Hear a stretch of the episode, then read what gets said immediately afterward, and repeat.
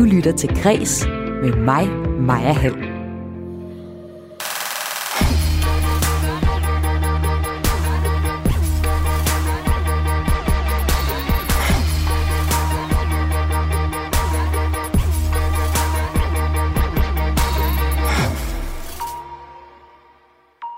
Bob Dylan, Paul Simon, Neil Young, de har allerede gjort det. Solgt deres kataloger for milliardbeløb. Og nu er turen kommet til David Bowie, hvis bagkatalog trækker milliard bud. Kapitalfonde er nemlig begyndt at købe musikrettigheder, blandt andet fordi Spotify har gjort bagkatalogerne mere populære. Det fortæller min første gæst, chefjurist hos Dansk Artistforbund, Christina Klein. Ret stammen, kammerater! Sådan begynder Anders Lund Massens tale til en stueplante, som han vil opføre live her i udsendelsen i anledning af, at han er aktuel med bogen Planternes Manifest. Derudover kan du her i dit daglige kulturprogram Kreds på Radio 4 høre, hvordan erhvervsskolerne vil løse problemet med manglende kræfter i filmbranchen. Og så skal det handle om en ny Barbie-film, og hvordan hun afspejler tidens gode og dårlige strømninger. Jeg hedder Maja Hall. Velkommen til Kreds.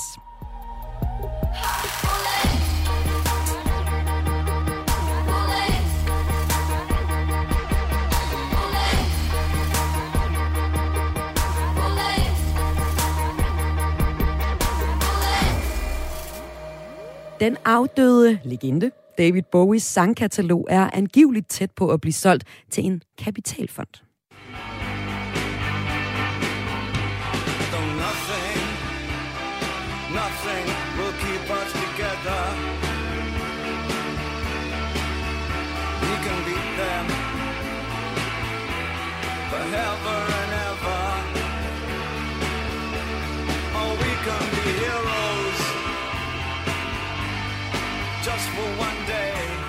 Ja, og med i det sangkatalog er der jo den ikoniske sang Heroes, som vi hørte her, altså fra 1977. Og øh, det er den afdøde kunstners sangrettigheder, der er sat til salg. Der er allerede bud på omkring 1,3 milliarder kroner ifølge Financial Times. Og øh, det er blot et eksempel på den her tendens, vi har set det seneste år, hvor store kapitalfonde har vist interesse for musikrettigheder. Kapitalfondene øh, får ved at købe sangrettighederne mulighederne for at tjene penge på fremtidige streams, altså når jeg for eksempel hører øh, Heroes her, og licenseringer af sangene til reklamer, film og tv-koncerter. TV og koncerter. Christina Klein kan jeg nu sige velkommen til. Du er chefjurist hos Dansk Artistforbund. Velkommen til dig. Øh, tak. Hej. David Bowie er øh, til sydenladende ikke et enestående eksempel. Kunstnere som Bob Dylan, Paul Simon, og Young har også solgt deres musikkataloger til kapitalfondene for altså helt vildt store øh, summer. Hvorfor er det, at de her kapitalfonde er begyndt at interessere sig for musikmarkedet, Christina? Øh, jamen, som du lige sagde i, det her, i den der introduktion, så øh, for at forstå det her, så er det jo vigtigt øh, i forhold til at forstå, hvorfor kapitalfondene de kan være interesseret i at købe de her sangtekster, øh, for eksempel fra Bowie, og det er, at de her sange, de genererer indkomst løbende, alt afhængig af selvfølgelig, hvor mange afspilninger og, øh, de får på for eksempel Spotify, eller hvad de bliver anvendt i filmer og reklamer og den slags. Øh, så det her det er altså noget, der, der løbende genererer penge, og især øh, sådan nogle store kunstnere som, øh, som, som David Bowie og Bob Dylan, øh, der også har, har solgt det her. Men i sidste ende, så gør kapitalfonden, de gør det for at tjene penge. Det er jo faktisk øh, grunden til, at de er der. Øhm, så de ser jo en mulighed for at generere øh, et højere afkast end, end ved andre typer af investeringer. Øh, og en anden grund, som jeg også øh, kan tænke, eller i hvert fald forestille mig, at øh, Kapitalfonden, nu taler jeg ikke på vegne af dem, øh, jeg i hvert fald kan forestille mig, det er, at det at lytte til musik øh, og at anvende musik i reklamer og sådan noget, det er jo ikke påvirket af de samme elementer som, som, som aktiemarkedet. Så, så, så om det, det bliver en god eller en dårlig aftale her i COP øh, 26, det, det, det, det stopper ikke folk fra at høre øh, musik. Mm. Så rent strategisk er det en god idé for kapitalfondene, da de på, på den måde kan diversificere deres investeringsportfølje og derved sprede deres øh, risiko. Så, øhm. så vi for eksempel, så ved de jo, at vi hver eneste år her 1. december, der skal vi høre Bob Dylans juleplade. Den er lidt creepy, men vi skal selvfølgelig høre den hvert år, og den er, slet, den er helt uafhængig af, at der for eksempel er øh, klimaforhandlinger lige nu i Glasgow. Det er simpelthen mere stabilt. Ja. ja kunne man forestille sig. Ja. Og så er der det her med Spotify. De giver også en anden øh, sikkerhed til, øh, til kapitalfondene, end det tidligere har været med, med CD'er, hvor man kunne, der var nogen, der kom til at brænde CD'er. Hvordan er det, at, at Spotify giver en, en sikkerhed?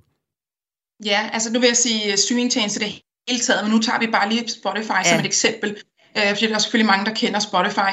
Men, men jeg tror, at øh, man, man ser, at en rigtig stor andel af afspilninger øh, på, på Spotify faktisk er bagkatalog.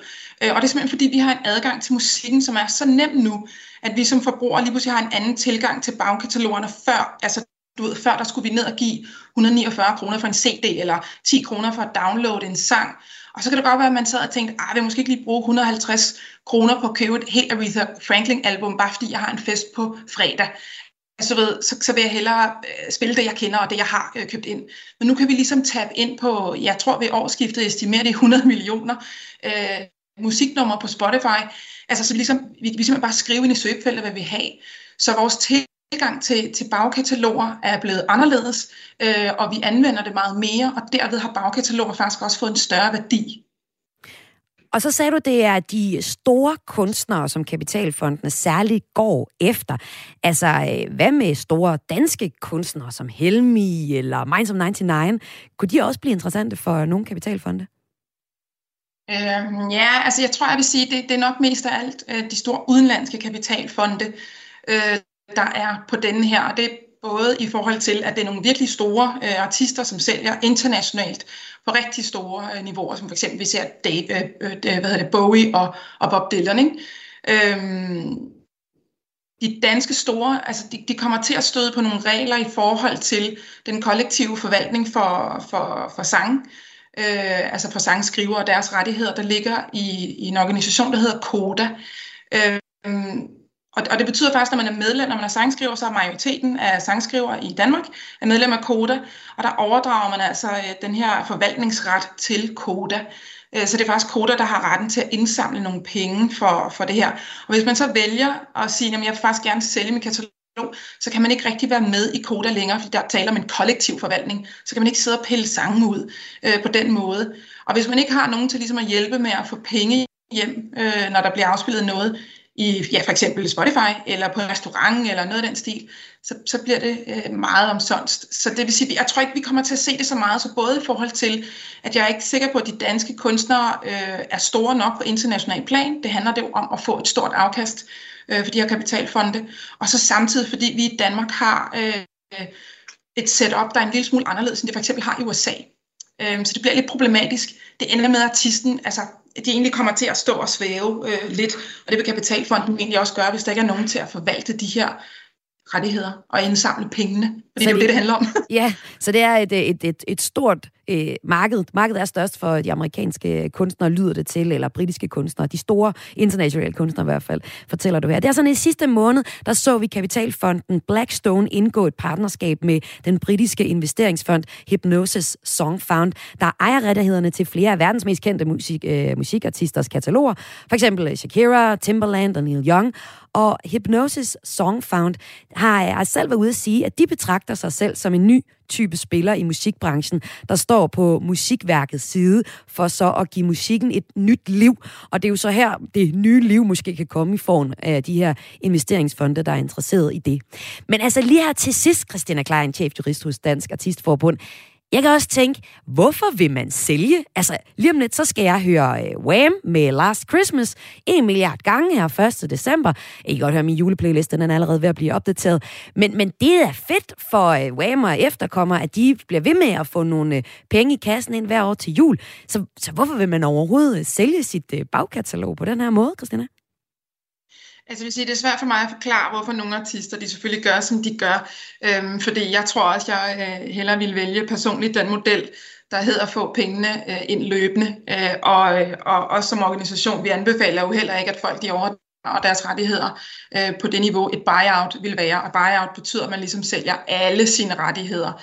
Øhm, men, men for nogen kan det jo, det er jo, det er jo et personligt valg, øh, så det afhænger vel af, hvor man står øh, i, i sit liv. Øh, og for nogen kan det måske have været svært efter corona. Men i Danmark øh, kan jeg ikke rigtig se det som værende en, en model, der kommer til at, at, at køre på samme måde som i USA. Fordi at at man ligesom skal melde sig ud af koda og den kollektive forvaltning, øh, og det bliver problematisk øh, i, i Danmark. Så det er ikke rigtig noget, vi anbefaler. Sag her Christina Klein, chefjurist hos Dansk Artistforbund. Tak fordi du var med. Tak fordi jeg måtte være med. ja, god eftermiddag. Ifølge Financial Times har kapitalfondene Blackstone, KKR, Apollo og Global Management afsat omkring 3 milliarder dollars til at købe musikrettigheder alene inden for den næste måned. Det er helt vildt. Om øh, lidt så skal det her i kreds ikke handle mere om penge, der skal det handle om, hvordan erhvervsskolerne vil lukke det enorme hul, der er kommet i film- og tv-branchen i forhold til hænder. Fordi øh, også ja, seere, vi ser simpelthen så sindssygt meget tv, og der er ikke nok til at lave det til os. Men før det skal handle om det, der skal vi have en tale fra Anders Lund Madsen til verdens mest oversete befolkningsgruppe, i hvert fald ifølge ham, og den gruppe, det er planterne. Du lytter til Græs med mig, Maja Hall. Ja, så skal det blandt andet også handle om øh, planter som filmstjerner. Men før min næste gæst afslører, hvordan din stuebirk kan føle sig set og portrætteret i popkulturen, så skal vi have en tale til de flere hundredtusind planter, der findes i verden. Velkommen til dig, Anders Lund Madsen. Mange tak, Maja. Anders, du er aktuel med bogen Planternes Manifest, en øh, smukt grønt udsmykket bog, som jeg står med her i hånden. Mm. Den har du ikke lavet alene, men den har du lavet sammen med professor i plantefysiologi, Michael Broberg Palmgren. Ja. Bogen her mm. er også et forsvar for planter helt generelt. Hvorfor har planterne brug for et forsvar, Anders? Jeg tror øh, egentlig, er det vel mere et angreb. Øh, hvis det er et forsvar... Vil, jo, men, jo, nu ja. vel, lad os være... Lad os være øh, lad os være jo, nej, du har ret. Det er et forsvar. Og grunden til, at, at de behøver et, øh, et kampskrift, som jeg i hvert fald øh, har forsøgt at, at give mit besøg med til at gøre det til, undskyld, det er, at de ikke har nogen, der taler deres sag.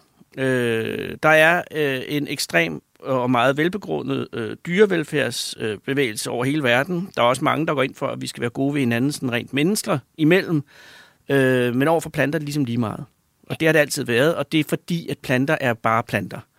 Og, øh, og det har det også været for mig, indtil jeg hørte øh, professor Michael Palmgren, eller Miki, som jeg kalder ham, mm. høre øh, og holde sit foredrag om, øh, om planter og øh, hvor meget de bliver pisset på.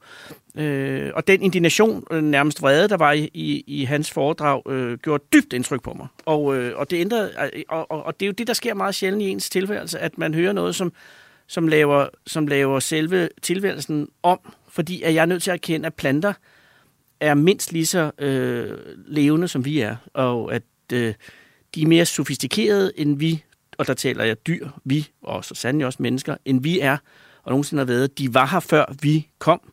Øh, de var selve forudsætningen for, at vi kunne komme. Altså, det var dem, der skabte den ild, der gjorde, at der kunne komme dyr, øh, som bruger ild til at leve med. Og de vil også være her længe efter, at vi er væk igen. De har ikke brug for os, men vi har brug for dem. Altså, vi kan jo ikke, selvom du er, er dyrespiser eller plantespiser, så kan du ikke være her uden planter, fordi selvom du så spiser dyr, så spiser du dyr, der har spist planter. Så planter er grundlaget for os. Og det er vi da også ret godt klar over, for mig lad mig lige øh, udfordre ja. din præmis en lille smule. Ja, tak. Altså, her midt under klimatopmødet i øh, Glasgow, hvor, øh, og, og en tid, hvor kommunalvalgets grønne partier taler mm. om at lave kød, kødfrie mm. kantiner og spare, mm. for at spare på CO2, så vender du ligesom det hele på hovedet og siger, at det, at det er synd for planterne, at de har været oversete.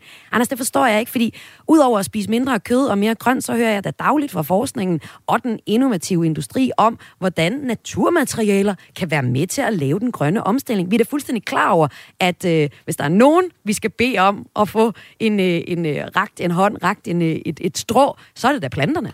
Ja, og det, er jo, øh, og det er nemlig meget interessant, du siger det på den måde, fordi lige præcis det, du siger, at man spiser mere planter bruger mere planter, mm. er jo fuldstændig rigtigt, men det tror jeg ikke, altså hvis du spurgte planterne, at det var det, de var interesseret i. Altså det er jo ikke, det er jo ikke at respektere planter og slå dem ihjel. Altså mm. når du har planternes store fortalere, du kan sige vegetaren, du kan sige kokkene, du kan sige grønt handlerne, du kan sige gardnerne, landmændene, alle disse mennesker, som er glimrende på alle mulige måder, de lever af at dræbe planter. Altså, det er jo ligesom at sige, at dyre for, de største dyrefortalere vil være slagterne. Altså, det er samme logik, der tilsiger, at det, at man bruger flere planter, gør, at man er mere glad for planter. Nej, du er glad for at forbruge planter, hvilket er fint nok, fordi at det er ikke sådan, at man ikke kan spise. Man er jo nødt til at spise. Vi er jo et dyr.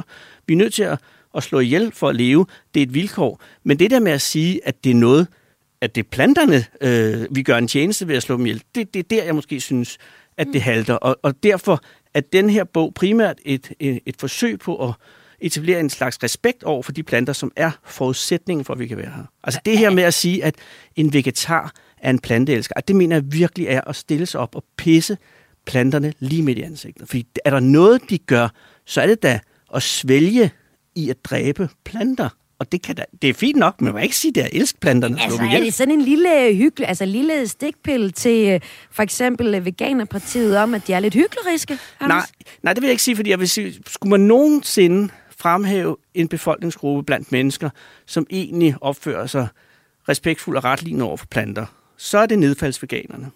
Jeg ved ikke, om de findes i virkeligheden, men jeg har hørt om dem meget. Altså dem, som lever udelukkende af frugt og bær, som selv har sluppet, om så må sige. Jeg har kun hørt den om i Notting Hill, en, en fremragende film fra... Glimrende film. Og, ja. og, og, og, det er nok også det, min referencer fra. Men, ja. men altså dem, som lever af, af om så må sige, æbler, nødder, ting, som selv har, har ligesom sagt, at det er jo det, planter gør, når de skal have deres frø videre på en eller anden måde så, så sender de dem nogle gange via et jordbær. Og det er jo smadret smart på den måde. De smager lækkert, og så øh, går man hen et sted og forsørger, eller besørger man forsørger den anden, og så, øh, og så øh, kan man øh, lave nye jordbærplanter der. Dem kan jeg se en vis ræson i, at de siger det, at det her det er for planternes skyld. Men resten, det er, jo, det er jo bare folk, der forbruger planter, ligesom at jeg forbruger dyr og planter. Godt, Anders. Jeg har accepteret øh, din pointe. Tak. Og lad os da så øh, få det. Altså lige med så sætter jeg en øh, fanfare og lidt stemningsmusik på, så vi kan komme i det rigtig ja. højstemte hjørne til den tale, som øh, du har med i øh, din bog, øh, Planternes Manifest. Og så har jeg jo også fået placeret en lille stueplante foran dig. Ja. Jeg er meget glad. Den er meget smuk. Jeg sidder og kigger på den nu. Ja. Det er en regnskovsplante, mm-hmm. øh, som jo altså har, er, live, er i live og er blevet vandet for nylig, takket være øh, meget, meget dygtig øh, personale her på rejsestationen. Men hvor lang tid må jeg tale mig? Fordi jeg kan jo tale timis, og du skal på en eller anden måde stoppe mig. Ja, ja jeg siger dig, jeg stopper dig lige ved at takke ved store stængel. Øh, forstår jeg ja, om sider, der stopper jeg dig. Okay. Ja. Det er ikke meget, kan jeg sige. Nej. Men altså, det er godt. Det er nøj, rigtig godt. Altså, det vil sige, jeg, jeg har fra starten og så ned til takke ved store stængel, ja. forstår jeg. Okay, fint. Ja, ja, ja. ja. Jeg skal også høre noget om film. Jeg er klar. Ja, det er godt. Det kommer her musikken. Først en fanfare.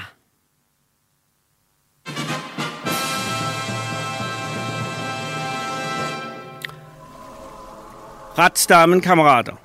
Kære autotrofe, fotosyntetiserede eukaryothobe. Kære klorofyle kammerater. Kære planter. Jeg står her foran jer, under jer og nok også lidt oven på nogle af jer på denne historiske og skæbnesvanger dag, velvidende at I ser mig, hører mig og mærker mig. Jeg ved ganske vist ikke hvorledes, men det siger mere om mig end om jer, og derfor beder jeg jer tilgive, at jeg holder denne tale ved hjælp af mine stemmebånd og mine tillærte danske sprog, til det er således min biologi, min krop og mine sanser begrænser mig. I er tavse, men ubegrænsede, og følgelig ved I, at jeg taler sandt, når jeg siger, at jeg ser jeres lidelser, og jeg står her i dag for at sige en eneste ting til jer. Jeg forstår jer. Takket være store stengel forstår jeg jer om sider. Anders Lund Madsen, tusind tak for det. Og det var bare et lille uddrag. Ja, det må man sige. Det må sige men det er et Åh, oh, fornærmende kort nej, nej. uddrag. jeg, er ikke, jeg er ikke fornærmet. Jeg er kun, det, er det, er jo en, det, er jo en, det er jo en teaser. Ja, det er rigtigt. Ja. Det er nemlig en lille teaser for din, øh, og øh, ikke mindst også øh, ikke store... Mindst. store stængel, Miki store stængel, som du har skrevet øh, den her bog sammen, eller lavet bogen sammen med. Ja. Anders, det her det er jo et kulturprogram. Ja. Kreds er et kulturprogram. Så jeg kunne ja. ikke undgå at bide mærke i, at i jeres nye bog, Planternes Manifest, der er et helt kapitel om planter på film. Ja. Og hvis vi skal prøve at give planterne mere fokus, så tænker jeg som øh, kulturprogram og kulturjournalist, at øh, hvis øh, planter kunne blive superstjerner på det store lærred, så vil man da have løst lidt af det. Og øh, I har et par, et par eksempler i, i bogen, som jeg godt kunne tænke dig at fortælle lidt om. Den første, det er, hvor der er, faktisk er en, øh, en plante med. Det er en gammel science fiction film, der hedder Body Snatchers fra 1956. Lad os ja. lige høre et klip fra den her for at få stemningen. They're like huge seed pods. This must be the way that putty in my closet was formed. Miles, where do they come from? I don't know.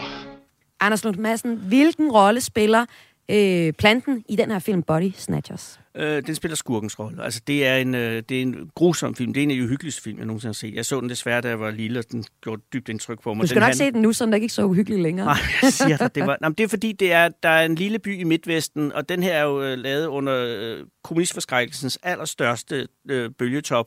Så det hele er, er et billede på kommunister.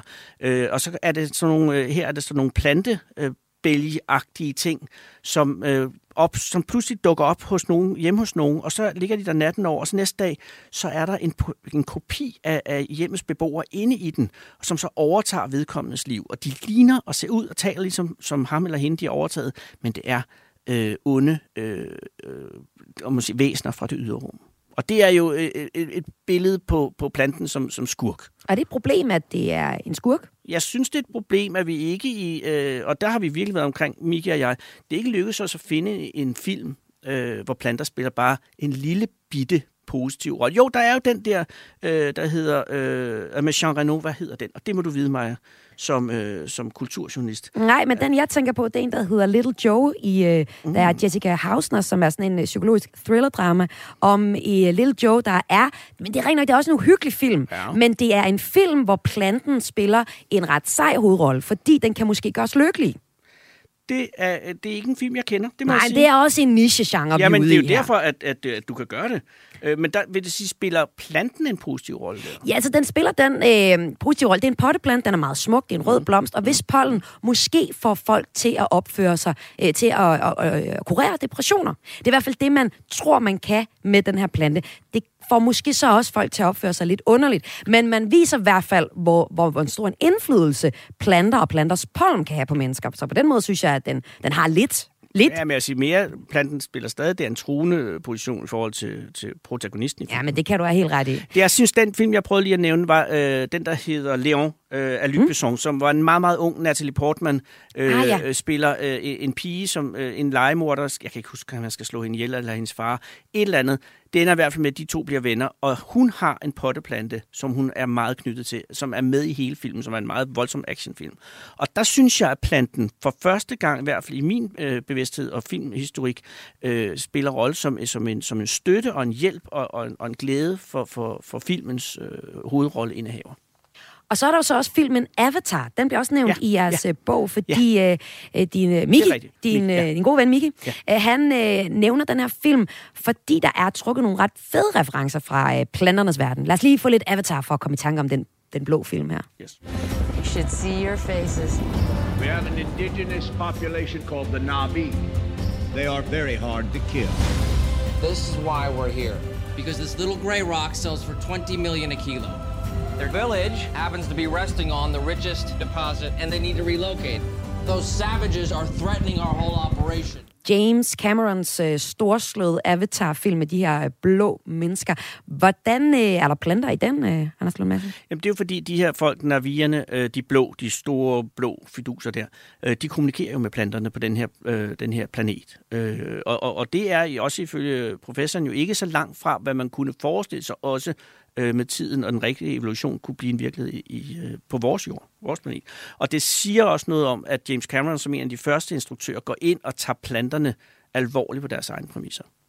Og kunne du godt tænke dig at se en film, hvor vi så gik endnu videre, og så øh, lad os bare fabulere og tænke planten som en første elsker i en film? Kan den bære det? Jo, altså det er jo det, som, øh, som også den her bog handler om, at Mika, og som Michael siger, det er, at planternes forbandelse i forhold til os mennesker er jo deres hastighed. Altså det, vi har at gøre med, er, at vi har at gøre med en livsform, der er lige så levende og lige så øh, fantastisk, øh, som vi er, det foregår bare i et andet tempo. Altså hvis du sætter, øh, laver en, en, du ved, sådan en timelapse af, af en plante, en lille ærtespire, øh, som vokser, så ser du et drama af den anden verden. Men, men hvis, ikke, hvis du filmer det i vores tid, så sker der ikke en hudende fis. Og det tror jeg vil være udfordringen i, i at se en plante som første elsker. Ja, det vil være noget, jeg gerne vil se, men det vil blive en satans lang film. Ja. Ja, det, men det kan jo også blive en trend, de der øh, marathonsfilm. Men du kan godt huske, der var en anden i, i Indien, der lavede en film på 21 timer, ja. og, og der var fire eller fem, der kom igennem det. Ja, det er lang tid. Og jeg har engang set en af de tidlige gennemklipninger af en af Lars von Triers film, hvor den var på syv timer og tre kvarter. Og det var hårdt at komme igennem de syv timer. man skal bare have mange popcorn. Nej, det skal man altså. Altså, Anders Lund Madsen, nu er det her så film, ikke? Men jeg kan også se, I har også I har mere kultur i jeres mm. bog, Planternes Manifest. Lige til allersidst, I har også øhm, historien om en af, altså, en af vores største fortællinger fra Bibelen. Ja. Det er historien om syndefaldet. Og her har vi jo normalt øh, hørt fortællingen om, at Eva spiser en frugt. Det er så blevet til et æble. Ja. Men I siger så, at det måske i virkeligheden er en banan. Det kom som chok for mig. Det kom også som et chok for mig, og er stadig et chok for mig. Men det er ikke desto mindre den logiske konklusion, som man kommer til, hvis man tager øh, de, de gamle skrifter alvorligt og seriøst, og går ind i en egentlig kulturhistorisk øh, forståelse af, hvad der, hvad der står i det gamle testamente, og her i blandt især første Mosebog, så kommer man frem til, at det er det, som er det. Og det er ikke en teologisk, men en, en, en, en biologisk betragtning og det kan man læse mere om i jeres øh, bog, Planternes Manifest. Tusind tak, fordi at du var med her i dag, Anders Lund Madsen. Tak mig selv. Det her, det var første halvdel af dit daglige kulturprogram Græs. Inden klokken er 15, der er der mere kultur til dig. Der skal du høre om øh, Barbie-dukken i anledningen af en kommende spillefilm om Barbie med Margot Robbie som Barbie, og måske Ryan Gosling, som bliver øh, kendt. Barbie har øh, siden dens oprindelse i 1959 eksisteret i et hav af forskellige udgaver. Alt fra stewardesse og rockstjerne til sportsstjerne og også vaccineforsker. Faktisk findes hun også som øh, kørestolsbruger, som skaldet kraftpatient, og der er også en kønsneutral Barbie. For Barbie har altid afspejlet tiden og de skiftende strømninger i samfundet. Det mener legetøjsforsker og filosof Jørgen Martin Stenholdt, som jeg taler med lige om lidt. Men før det skal handle om Barbie, så skal det handle om manglende kræfter i film- og tv-branchen. Du lytter til Græs med mig, Maja Hall. Du har sikkert allerede lagt mærke til, at Netflix sender danske serier som Kastanjemanden nu. Også TV2 laver flere fiktionsserier, og det gør de, fordi der er bud efter dansk fiktion. For eksempel bare 68 procent af danskerne over 12 år streamede i 2020 ugenligt, eller oftere, for mit vedkom. oftere. Men den danske produktionsbranche er, har slet ikke været gearet til at, at lave alt det her indhold, så nu mangler der arbejdskraft. Det har erhvervsskolerne så måske en løsning på. Men før vi taler om løsningen, så skal vi lige prøve at se på problemets omfang. Og derfor kan jeg nu sige øh, velkommen til direktør i Producentforeningen, Jørgen Ramskov. Velkommen til dig. Tak for det. Hvilken rolle er det konkret i i film- og tv-branchen, øh, eller hvilke folk er det konkret i film- og tv-branchen, øh, der mangler, Jørgen? Jamen, det er en bred, øh, det er en bred gruppe øh, medarbejdere, der mangler, og det er ikke bare i film- og tv-branchen, det er faktisk også i spilbranchen, dem der laver computerspil. Som I også Og det er faktisk stort set, det er faktisk stort set, øh, de, ja, det er de fleste funktioner, må vi konstatere, fordi der er skruet så meget op for, for produktionen. Coronakrisen betød jo, at vi alle sammen øh, både spillede og, og, og streamede meget mere, og, og det har sat virkelig hårdt skub i efterspørgselen også, øh, absolut hurtigere og mere, end vi har, har, har forudset. Så det er faktisk en bred gruppe fra, fra ja, lige fra, jeg lige vil sige, kvalificerede assistenter til fotografer, manuskriptforfattere, ja. Og hvad sker der, hvis ikke der kommer flere hænder til snart, Jørgen? Jamen, hvis vi tager katastrofe Øh, handskerne på, så betyder det jo på et eller andet tidspunkt, at vi øh, ikke kan producere det, der bliver efterspurgt. Og det vil jo være trist, fordi så øh, bliver det ikke, bliver det ikke lavet, eller også flytter man øh, produktionen til lande, hvor man kan producere. Det gælder jo især de internationale tjenester, som så kan flytte øh, produktionen der ser derhen, hvor der, hvor der kan produceres. Og det vil jo være rigtig trist. Det vil øh, gå ud over beskæftigelsen, det vil gå ud over væksten, og det vil selvfølgelig også gå ud af det indhold, vi kan, vi kan se på vores skærme. Så det er da et, øh, det er da et sted, vi er meget nødt vil hen. Men det er spørgsmålet, hvornår vi kommer derhen. Altså, frygter du, at der kan komme flere aflysninger eller udskydelser, som den vi så med DR-serien om Leonora Christina her for nylig? Nu kender jeg ikke alle detaljerne omkring Leonora Christina, men jeg tror, at man skal konstatere, at det var et øh, uheldigt sammenfald af mange faktorer, ikke kun mangel på arbejdskraft. Så jeg tror, det var lidt en, en produktion, der også øh, var udfordret økonomisk. Øh, så, så, så jeg tror ikke, ja, der kan sagtens komme sådan nogle aflysninger, fordi det er også komplekst at finansiere tv-serier. Men generelt håber jeg, at vi med det øh, samarbejde, vi nu har op at stå med, med hele branchen og med en masse uddannelsesinstitutioner, at vi så i løbet af 22 kan komme rigtig godt i gang med også at efteruddanne folk og få sat skub i, i nogle nye uddannelser, så vi kan blive ved med at leve op til, til de krav, der er. Så jeg, jeg tror ikke, vi ser udsættelser og aflysninger i stor stil, men der kan selvfølgelig komme nogen, fordi der vil være nogle produktioner, der løber ind i problemer, eller produktioner, som fordi de skal optage på nogle tidspunkter, hvor det simpelthen bare er svært at få øh, de rigtige folk. Og det, du siger, men, der er løsningen, det er øh, uddannelse. Og hvordan øh, arbejder I med det i Producentforeningen, Jørgen Ramskov, her til sidst? Jamen det gør vi jo i samarbejde med hele branchen. Det er vigtigt at understrege. Det gør vi i samarbejde med fagforeninger, A-kasser, uddannelsesinstitutioner, filmskoler, øh, hvor vi har sat en masse initiativer i gang og, og planlægger så at holde en, øh, en større konference næste år for ligesom også at forklare politikerne, hvad vi har brug for. Men vi venter ikke kun på politikerne. Vi er i gang med efteruddannelsesinitiativer. Så, øh, så, så jeg ser, altså jeg er i hvert fald meget positivt overrasket over den måde, branchen står sammen om at løse det her problem Sag her Jørgen Ramskov, direktør for Producentforeningen, og tak fordi du var med. Det vi altså kunne høre Jørgen sige her, det er, at der mangler filmfolk, hvis vi vil have dansk produceret film og tv, og så også spil, som Producentforeningen også dækker. Producentforeningen og Vision Danmark har lavet en rapport, der vurderer, at film- og tv-branchen i 2025 får brug for 1.900 fuldtidsansatte mere, end vi har i dag. Men i går kom det så frem, at der måske er en løsning på Fyn. På Fyn så vil Film Fyn, som de hedder samling, og Syddansk Erhvervsskole løse manglen på arbejdskraft i filmbranchen ved at lave flere uddannelser. Skolen har for eksempel oprettet en stylist, et stylist valgfag målrettet filmbranchen. Men det er jo så kun på Fyn. Nu har jeg direktør i Filmby Aarhus med, Sten Risom med. Velkommen til, Sten. Tak skal du have.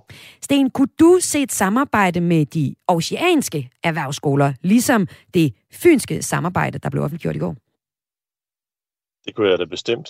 Øh, vi er nødt til at finde nogle øh, løsninger hele vejen rundt i branchen. Der er jo super mange forskellige øh, fagligheder, der indgår i filmproduktion, og der skal vi simpelthen have fundet øh, løsninger til dem mange forskellige steder. Så det, det tænker jeg bestemt, at erhvervsskolerne også er en del af. Og I er allerede nu i øh, Filmby Aarhus, som øh, altså står for de forskellige øh, produktionsselskaber, der er i øh, Filmbyen i Aarhus. Øh, der er I allerede nu i dialog med regionale producenter om, hvad de mangler helt konkret. I kan for eksempel se, at der er mangel på manuskriptforfattere, og her har I startet øh, forfatterkurser af forskellige slags. Og så er jeg også gået sammen med Producentforeningen, dem vi snakkede med lige for et øjeblik siden, og andre brancheparter for at lave en analyse af, hvad der helt konkret mangler. Eksemplet med øh, Fyn, det er, at det er erhvervsskolen, der nu tilbyder for eksempel stylister. Men er det egentlig, i din optik, skønne, spildte kræfter, at en erhvervsskole nu uddanner folk som stylister, hvis branchen reelt set ikke præcist ved, hvor behovene er endnu? Med den efterspørgsel, der er i øjeblikket, så tror jeg ikke, der er nogen tiltag, der lige nu er øh, spildt. Jeg har bare brug for alt, eller hvad? For, Ja, det er der stort set øh, fuld plade på det, på det behov. Men der er simpelthen brug for, at der er nogen, der går ind og tager fat i det her, fordi vi skal have skabt helhedsløsningerne. Øh, og og, det, og det, er, det er derfor, at, at det er så fantastisk, at der er opbakning hele vejen rundt til at kigge på det, og også en interesse for uddannelsesinstitutionerne i at være med til at løse det her problem. Så, så jeg tror, det er den der helhed, hvor vi, vi laver de øh, lokale tiltag, øh, de nationale tiltag, vi kan se øh, nu og her, og så skal vi simpelthen sammen skabe den øh, langtidsholdbare plan for, hvordan vi får øh, nye folk ind i branchen. Og det er jo noget, der kræver øh, en tilretning af eksisterende uddannelser og et øget optag. Det kunne være en del af løsningen. Og så er det også en pil, der peger på branchen i forhold til at sikre, at øh, både dem, der er ansat og de mange freelancere, der findes her, at de får den efteruddannelse, der skal til, så de kan øh, fastholdes i, i, i, øh, i branchen og med de kompetencer, der nu er behov for i dag. Men så er der jo også det her øh, faktum, at filmbranchen har mange specialiserede folk. Du nævner jo så også, at I har brug for det hele, så hvis det er stylister, som Fyn vil hjælpe med at komme flere af, så så tager jeg også imod dem. Men der er jo også nogle af de her funktioner, hvor man ikke nødvendigvis kan uddanne sig til en meget specifik ting. Lad os sige, nogen, der kan lave øh, hvad hedder, sådan nogle øh, masker, sådan nogle så extensions-masker, øh, og man ikke lige kan uddanne sig til det i Danmark, så kan problemet egentlig alene løses i Danmark, at vi mangler arbejdskraft til at lave film. Øh, det er et godt spørgsmål. Det, det har jeg faktisk ikke et totalt overblik over, men, øh, men det er bare helt sikkert, at øh, vi er nødt til at pulje alle ressourcer for at få det her til at ske. Og det, som filmbranchen har været præget af på, øh, på nogle områder, det er jo, at øh, man har lavet sidemandsoplæring. Ja. Den sidemandsoplæring, det er jo noget, som kan være en del af løsningen, men vi står bare over for så massiv en efterspørgsel, at det kan man ikke skalere op til at imødekomme det behov. Så det er mesterlærer, du taler om her? Ja, det er det. Men der er simpelthen ikke mestre nok at lære af, eller hvad? Nej, det kan du sige. Og, og, og ved at uh, der er så meget pres på branchen, så ser man jo også det, at uh, der er uh, yngre folk, der kommer ind og får ansvar ret hurtigt. Og der har vi jo en forpligtelse uh, over for hinanden til at sikre, at man får de ledelseskompetencer med, der, der kræves, når man stiger op i, i, i graderne i forhold til, til, til de roller, man udfylder. Så, så det, er, det er en helhedsløsning, hvor man virkelig har brug for at, at øh, se på, hvad kan vi her og nu? Hvad kan vi lokalt? Hvad kan uddannelserne? Hvad kan branchen? Og så, øh, så skal vi øh, komme med nogle løsningsforslag til øh, politikerne, som de kan være med til at bane vejen for. Der, der er vi jo heldig stillet i øjeblikket, fordi vi har jo en øh, glimrende kulturminister øh, øh, i Ane i øjeblikket, som øh, jo kommer lige fra uddannelses- og forskningsområdet. Og om nogen, så må hun da kunne være med til at øh, se nogle helheder i de her ting. Så, øh, så jeg er egentlig optimistisk for, at, øh, at, der ikke, øh, at der ikke kommer for mange barriere i at øh, få løst det her problem sagde her Sten Risom, chef for Filmby Aarhus. Og øh, Sten var med, fordi jeg i dag her i Kreds på Radio 4 sætter fokus på, hvordan film- og tv-branchen vil løse det problem, der er med manglende arbejdskraft. I går kom det frem, at Fyns erhvervsskoler mener, at de har løsningen ved at lave nogle øh, små tillægsuddannelser. Men der er også allerede nogen, der har forsøgt sig med det, fordi hos Professionsskolen VIA i Aarhus, der vil man også uddanne folk til filmbranchen og har allerede været i gang et par år. Det er altså et andet bud på en løsning på problemet med manglende folk i film- og tv-branchen. Og nu kan jeg sige uh, velkommen til Louis Tonsgaard. Du er uddannelsesleder på VIA Filmuddannelser. Velkommen til dig. Tak for det. Jeres uddannelser har været i gang et par år nu. Men uh, Louis, noget tyder jo så på, at I er stadig, altså vi er stadig lidt for sent ude, fordi jeres uddannelser tager tre et halvt år. Har I overvejet også at lave den løsning, man har gjort på Fyn, altså med lige at lægge nogle valgfag oven på eksisterende uddannelser, så vi kan få uddannet lidt flere filmfolk, så jeg kan få lov til at se lidt flere danskproducerede tv-serier. Ja, det er et godt spørgsmål. øh, jeg lægger mig sådan set i, i, i randen af de to tidligere taler, både Jørgen og Sten. Altså, det, der er brug for, det vil være meget forskellige artede ting. Både noget, der kommer her og nu, og jeg tror, vi skal være en del af den langsigtede løsning der også sikrer, at det, vi får uddannet på lang sigt, det er kvalitet. Øh, og der må man sige, der har vi allerede nu en, en meget højt kvalificeret filmuddannelse, øh, Multiplatform Storytelling øh, and Production, i kort tal kaldt MSP. Øh, og de sidder allerede nu ude omkring i øh, forskellige byråer og virksomheder uh, ude i produktionsbranchen, og de bliver sådan set revet væk. Altså vi ser dem, som vi har øh, dimitteret bare for et halvt år siden, vi dimitterer kun en gang om året, de er alle sammen stort set i arbejde, øh, og, og, og virksomheder kontakter os nærmest på, ikke på ugenlig basis, men det er tæt på, og så siger, vi har desperat brug for nogen, der kan komme og klippe det her. Øh, men nu siger nogen. du desperat brug for nogen, så, så kunne man jo øh, gøre, som de gør på Fyn, og lave nogle lidt hurtigere uddannelsesforløb. Men nu siger du noget med, med kvalitet, og I sikrer på den lange løsning. Synes du, det er lidt en lappeløsning, som Fyn har gang i her, med de her kortere tillægsuddannelser? Nej, altså lige nu, der er behovet så stort på alle mulige lederkanter. Skal I så ikke også lave de tillægsuddannelser?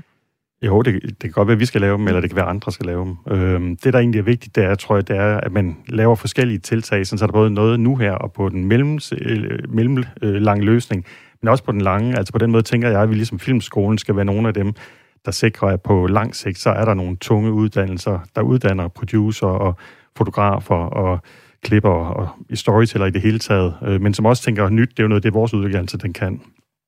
Nu øh, har vi hørt fra Sten Risom fra Filmby Aarhus, at sidemandsoplæring er ekstremt vigtig for dem i branchen. Kan I som uddannelse give jeres elever mulighed for at få det? Altså Sten sagde jo også, at der er næsten ikke øh, mesterlærer nok til at give mesterlæreroplæringer. Ja, men vi giver jo vores studerende noget andet. Øh, det er en helt anden form for uddannelse. De kommer jo så ud og har et halvt års praktik, hvor de kan lave en form for, for sideoplæring, og hvor de kommer ud og får kontakt med branchen. Og mange af dem, de har også virksomheder undervejs. Altså det, jeg tror, det er nærmest en tredjedel, der har, øh, der har øh, CVR-nummer, når de dimitterer. Så på den måde, der er de allerede i gang og har været i branchen, og vi er jo også en institution, der har nogle få professionelle undervisere, og så tager vi øh, ind ud fra branchen. Så de har simpelthen mødt branchen, så i det øjeblik, de øh, bliver færdige, jamen, så løber de også ud i branchen og kan det, som der er behov for. Så det er ikke noget problem. Men kunne man egentlig bare sklære jeres øh, uddannelse op, og tage dobbelt så mange ind?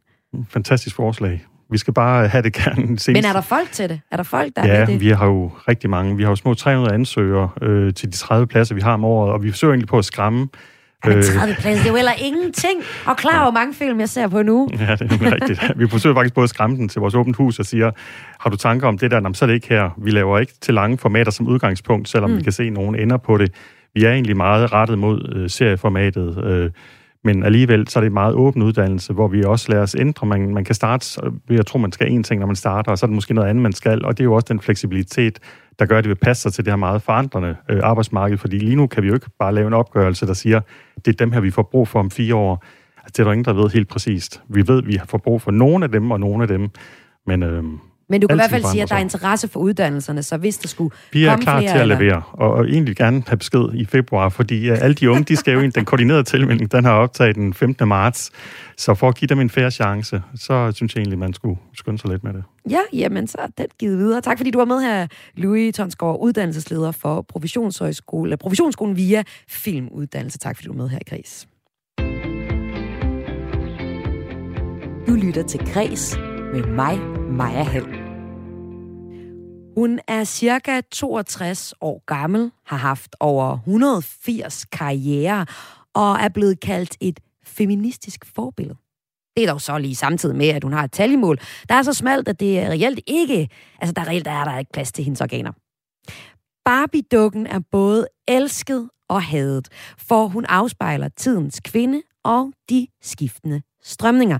Det fortæller min næste gæst, og det gør han i anledning af, at der kommer en ny film om den her langlemmede plastikdukke. Det vi ved om filmen indtil videre, det er, at det er Margot Robbie, der skal spille Barbie, og så bliver det måske Ryan Gosling, der bliver hendes kæreste Ken. Og filmen, den skal instrueres af den anmelderoste instruktør Greta Gerwig, og hun er særlig kendt for sin film med stærke kvinder. Så jeg synes, det bliver ret interessant at se, hvordan det hold, det vil portrættere Barbie, øh, for eksempel sammenlignet med det øh, Barbie-univers, øh, jeg for eksempel i dag kunne finde på YouTube. Kære Barbie, du vil altid være min pige. Knus Ken. Åh, oh, ja, det vil jeg. Åh, oh, Ken, du er den bedste kæreste i hele verden. Med på telefon fra Endelave i Kattegat, der har jeg nu legetøjsforsker og filosof Jørgen Martin Stenholdt. Velkommen til. Tak skal du have. Og øh, jeg ringer dig, til ringe til dig, Jørgen, fordi vi skal tage tre nedslag i Barbies historie. Fordi din pointe, det er, at øh, Barbie har en lang historie, og den historie, den afspejler fuldstændig de strømninger, der har været i verden. Hvordan er det, du ser det en til en, sådan helt generelt set, Jørgen? Jamen, det gør vi jo ved, at vi kan følge øh, Barbies skabelse i sin tid, øh, hvor en amerikansk, øh, en amerikansk øh, øh, kunstner, Ruth Handler, forsøgte at lave en dukke, der skulle ligne Diagomettis meget slanke kvinder. Og den blev en total fiasko, indtil hun fik den afleveret til sin datter, som i øvrigt hedder Barbara. Og Barbara begyndte at lege med dukken sammen med sine veninder. Og så var hun nødt til at lave nogle flere af dem, og så blev det til en succes. Og så på den måde, så fik hun faktisk skabt et firma, det firma, det her Mattel, Mattel i dag, øh, Mattel Scandinavia, Mattel, Mattel Norden, som det også kom til at hedde heroppe. Og i løbet af ganske få år efter 59, hvor hun blev skabt, så blev der nok produceret omkring en 300.000 Barbie-dukker, som blev spredt ud over USA og det, og det meste af Europa. Og det er jo en fantastisk historie. Og den første Barbie, som du også er lidt inde på her, de første af dem, det var, det var sådan øh, filmdivær, og det hele var en lille smule ufarligt, ikke? Men øh, Jo. det ændrede jo sig jo så op igennem Ja. øh, tiden. Og hvis vi tager Ja. et nedslag i 70'erne, Ja, ja, her var øh. Barbie efter 60'erne, der havde hun så ligesom øh, have og hus og mand, og lidt kvindetypiske jobs, var så Nemlig. lidt øh, hjemmegående. Så blev hun i 70'erne selvstændig. En selvstændig kvinde, der elsker sport og fester. En moderne 70'er kvinde. Men der var nogen, der ikke syntes, hun var øh, særlig fed der i 70'erne. Hvem var det? Ja, men altså, det var jo også øh, på det tidspunkt, hvor de, øh, hvor de militante feminister kom op, og de øh, kom frem, og de mente jo, at hun forvrængede pigernes identitetsdannelse, altså de små pigers identitetsdannelse. At pigerne troede, at de var Barbie, når de legede med Barbie. Men øh, i alle mine undersøgelser omkring Barbie, helt tilbage fra, det, fra næsten fra starten, der øh, bliver piger ikke Barbie. Der bliver de Barbies veninde og kommer ind i Barbies verden. Og øh, piger kan i den grad sagtens skille mellem Barbies verden og deres egen verden. Og desuden så øh, øh, bruger vi også nogle gange det udtryk, at vi siger, at pigerne laver det, det her Barbie-prøven for at kunne skille mellem fantasi og virkelighed. De tager Barbie op i hånden og kigger på hende, og så kigger de bagefter på deres mor, og så kan de skam godt se forskel på fantasi og virkelighed. Så det, du afviser de her øh, feministers øh, anklage mod Barbie. Altså, det er jo ikke, de er mange, der har kritiseret hende for at være meget tynd og have nogle meget øh, unaturlige detaljer. For eksempel den her meget smalle talje og lange ben, som nogen som mener har påvirket unge piger negativt. Og øh, faktisk er begyndt forskere også i øh, 2010'erne ligefrem at tale om et øh, Barbie-syndrom, et fænomen, hvor unge kvinder forsøger at ligne Barbie en til en. Jeg har også set tv-udsendelser, hvor folk har netop fået gjort deres talje smallere i Rusland og øjne større, så de kunne ligne Barbie. Men du mener så, at den her kritik, den er ikke et problem for, øh, ah, hvad skal man sige, sunde, sunde og raske unge piger, der leger med Barbie? Nej, det er ikke. Det er som sådan ikke Barbie, øh, de kvinder, der prøver på at lave om på deres øh, fysik, øh, prøver på at efterligne. Det er mere sådan en tidens mode, som de desværre bliver underlagt. Og så er det jo også det der med identitetsdannelsen, det der med individualiseringen, som ligesom slår igennem der, hvor man skal prøve på at være smart og lækker og den slags ting. Og fornuftige piger og intelligente kvinder, øh, almindeligvis, ved jo udmærket godt, at sådan noget øh, får man jo ikke det fjerneste ud af. Man skal være sig selv. Så derfor så ændrede Barbie sig jo også efter 90'erne til langt mere at blive en personlighed. Øh, og, øh, og den personlighed, altså i alt tilfælde 80'erne og 90'erne, men den personlighed, den, den, den fik nogle problemer. Hun kom i nogle problemer med den. Og det, det, det gjorde hun nemlig ved, at der opstod kopier. Øh, den, den stærkeste kopi var den, der hed Petra. Og hun lignede sådan set Barbie meget. Det var en tysk dukke. Og så var der også en dukke, der hed Cindy, en engelsk dukke, som også lignede Barbie. Og så røg hun sådan set ind i en, en krise. Samtidig med, så gjorde hun op med Ken. Hun har jo haft en ven, Ken. Men øh, det gik ikke så godt. Det er der for øvrigt lavet en glimrende film om. Øh, så, øh, så derfor så, øh, så røg hun ind i, i en krise og måtte ligesom opfinde sig selv. Og det gjorde hun så. Så det er jo så det andet nedslag i Barbies liv, som øh, du, Jørgen, altså øh, mener som, ja, det er jo ikke bare noget, du mener for sjov, men altså, du mener som legetøjsforsker og også filosof, Jørgen Martin Stenhold, at det er det andet tidspunkt i øh, Barbies øh, liv, kunne man sige, hvor hun igen afspejler også tiden her i 90'erne. Der er lige pludselig mange, vi har set i 80'erne, der har været de her ekstravagante med biler og jacuzzi, og hun har været en lysrødklædt pige, der både kunne være rockstjerne og aerobic-instruktør. Og så i 90'erne, så kommer der en krise, der kommer en generel legetøjskrise, hvor vi kopierer Ja, i, øh, i vildskab. Ja. Der er lige pludselig ikke noget altså- unikt længere.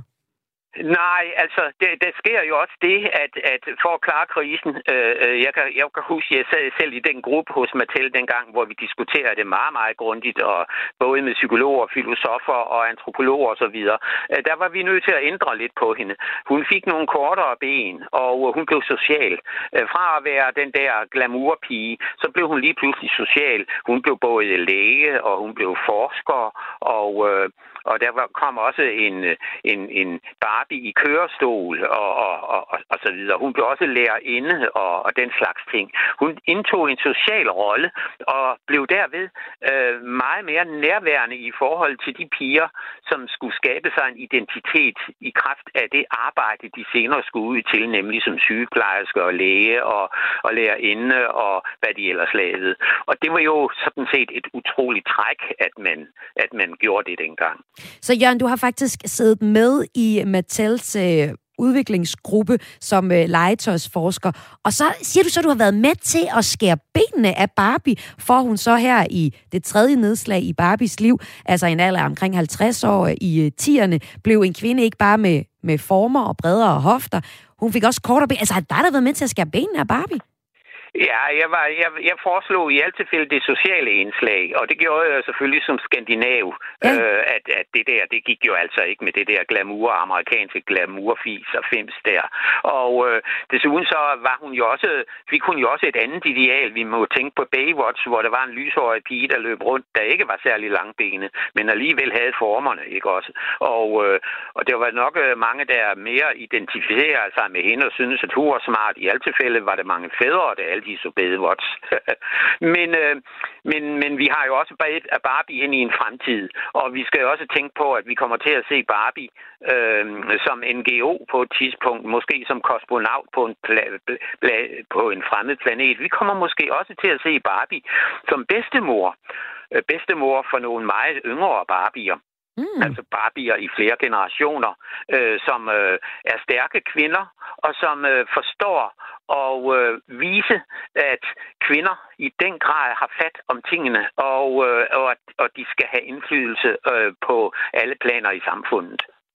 Ja, og det er jo så der, hvor Barbie har været hyldet. Det har været som det feministiske selvstændige, den feministiske og selvstændige kvinde. For eksempel med Barbies mange forskellige erhverver, øh, som øh, kommer ind på her, men også at hun kan være mange, og i fremtiden kan hun måske også være gammel. Hun, øh, der er jo også den her kønsneutrale Barbie, så på den måde så er der rigtig mange forskellige øh, Barbier, både sådan øh, private Barbier og erhvervsmæssige Barbier, og, og, og det fortsætter ind i, øh, i fremtiden. Men som legetøjsforsker kunne jeg godt tænke mig at høre dig. Nu siger du ligesom her, at Barbie afspejler samfundet, og du afviser øh, kritikken af, at Barbie skulle påvirke øh, unge piger eller drenge, eller hvem der nu skulle lege med dem, negativt. Men det er jo sådan lidt en høne eller ægget, og som øh, legetøjsforsker, Jørgen, er der så ikke også noget med, at øh, Barbie-dukken eller andre legetøj, de er med til at forme den virkelighed, som vores børn vokser op i? Jo, men man skal jo øh, også i den øh, situation, det, øh, i, den, øh, i det her, tænke på, at der til Barbie knytter sig nogle symbol- og nytteværdier. Nogle symbol- og nytteværdier, som øh, dem, der leger med Barbie, øh, øver sig i og øh, bruge øver sig i over for hinanden gennem empati, gennem samvær, gennem dialoger, gennem snak, gennem hensynsfuldhed osv. Sådan nogle symboler og nytteværdier, der knytter sig til et stykke legetøj, det gør det specielt til Barbie, er jo med til at skabe tryghed og hygge og fred og ro og nærhed øh, i familien og i øh, vennekredsen. Og den slags kvaliteter er jo utrolige kvaliteter, som det netop er behov for sociale kvaliteter i en individualiseringstid, i en individualiseringsbølge, som øh, vi må regne med, at der nok kommer et opgør med, fordi øh, vi kan jo ikke sådan være sin egen lykkesmed hele tiden. Vi bliver også nødt til simpelthen at samarbejde med andre og tage hensyn til andre. Jørgen Martin Stenhold, legetøjsforsker og filosof, har altså også arbejdet med at udvikle, eller i hvert fald i uh, gruppen for Mattel, der står bag uh, Barbie-dukken og udvikle den Barbie-dukke. Vi taler jo om, uh, om Barbie-dukken i dag, fordi der kommer en Barbie-film om ikke så længe ja. i næste Ja, det gør år. det nemlig. Hvad, hvad siger du uh, til, at Barbie nu bliver sådan uh, helt virkelige uh, mennesker? Ja, altså, jeg, jeg har jo set øh, udsnit af den film der, ja. og, øh, og ved, hvordan den er. Og det, jeg kan sige om den, det er, at det er en... Det er, jeg vil ikke sige, det er en parodi, men det er i alt tilfælde et, øh, et meget stærkt forsøg på at vise, hvor stærke kvinder kan være i alle tilfælde, når de bliver truet på en eller anden måde uretfærdigt. Øh, jeg må jo ikke røbe noget som helst vel, men det er i alt tilfælde en film om stærke kvinder og en stærk Barbie, som forstår at tage hensyn til andre og hjælpe andre, sådan så man kan komme igennem de livskriser, man eventuelt også har, også selvom man hedder Barbie. Så hun er måske lidt mere en cool end øh, det her klip. Kære Barbie, du vil altid være min pige. Knus Ken. Åh, oh, ja, det vil jeg. Åh, oh, Ken, du er den bedste kæreste. Oh, jeg synes, det er varmelt, det her. Er det lidt mere Ja, cool, det er Barbie? bestemt. Ja, det er, det, er- det, er, det er varmt, men øh, det er også overstået kapitel, det der. Ja, og øh, i, i løbet ser af ganske få nu. år, der ser vi noget andet fra hende. Jørgen Martin Stenhold, tusind tak, fordi du var med her i Græs. Ja, velkommen dig legetøjsforsker og filosof, og altså også været en del af udviklingen af Barbie dukken. Og det var det sidste her i øh, Kreds. Man kan jo næsten ikke sige øh, Barbie uden at sige Aqua, der fik verdenshættet øh, med sangen Barbie Girl i 97. Nummeret fik faktisk legetøjsproducenten bag Barbie, altså Mattel, til at lægge sag an mod bandet, da de mente, at sangen havde seksuelle undertoner, der ville påvirke brandet negativt. Men øh, de tabte sagen, og så kan man jo bare nemt spille nummeret stadig. Du lyttede til Græs her på Radio 4. Programmet var tilrettelagt af Line Grønborg Poulsen, Laura Lind Duholm og Toke Gripping. Og mit navn, det er Maja Hall, og jeg er vært igen i morgen på en ny omgang Græs, altså dit daglige kulturprogram her på Radio 4, hvor vi opdaterer dig på de vigtigste kulturnyheder på dagen og på ugen. Nu er der et nyhedsoverblik, og efter det, så får du missionen her på Radio 4.